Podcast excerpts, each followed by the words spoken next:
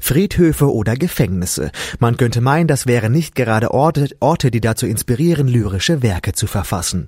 Und doch an genau solchen Orten waren die Teilnehmer des im Sommersemester angebotenen Seminars experimentelles Schreiben.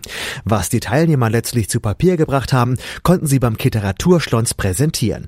Dieser fand am 15. Juli zum nun schon zweiten Mal im AKK statt. Was beim Literaturschlons geboten wurde, hat Radio KIT-Reporter Frank Winkler live vor Ort vom Seminarleiter Jörg Hartmann erfahren. Ja, wir haben Texte auf dem Friedhof geschrieben und die gerade eben vorgelesen, vorgetragen. Das waren natürlich schwere Texte, nicht immer das Leichte und Lustige. Teilweise, teilweise waren auch gruselige Sachen dabei, die eher so ein bisschen Publikums, sage ich mal, aufheiternder waren. Aber im Grunde ist jetzt eine relativ düstere Stimmung auch aufgekommen.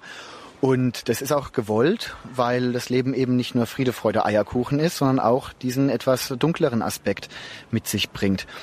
Und wir wollen dazu animieren, sich auch auf einer Party mit dem Aspekt Tod auseinanderzusetzen und haben deswegen kleine Vorlagen gebastelt, die man beschriften kann, ausschneiden und dann als kleinen Grabstein sich aufstellen kann. Man hat also eine Vorlage, auf die kann man seinen eigenen Grabspruch schreiben, ein Epigramm, wie der Literaturwissenschaftler dazu sagt, und das dann äh, ausschneiden und entweder vor Publikum vortragen oder sich bei daheim auf den Schreibtisch stellen oder neben das Bett stellen, um sich immer dran zu erinnern, dass das Leben kurz ist. Carpe diem. Was ist denn ein Epigramm? Ein Epigramm ist eine altgriechische Gedichtform, die klassischerweise im Distichon verfasst ist, also in zwei Zeilen, die nach einem bestimmten Versmaß ähm, getaktet sind.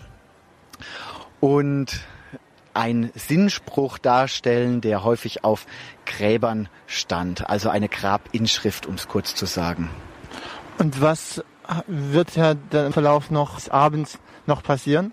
Im Verlauf des Abends wird noch eine Menge Literatur produziert werden.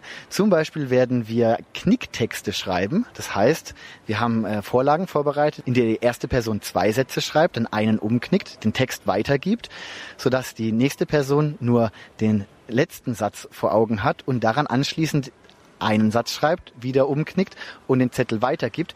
So werden wir heute Abend einen kollaborativen Knicktext schreiben und den dann vorlesen. Und ich bin ganz gespannt, welche Ergebnisse sich da äh, zusammenfinden. Jetzt ist es ja schon der zweite Kitterator.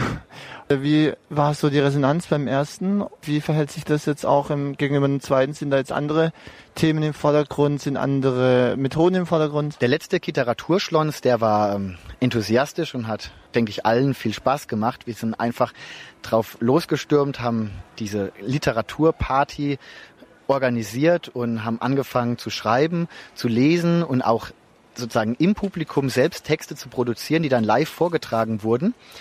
Das war eine tolle Aktion und dieses Semester machen wir es ähnlich.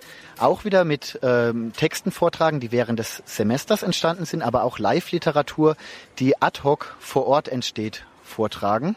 Die Thematik dieses Semester ist etwas ähm, anders.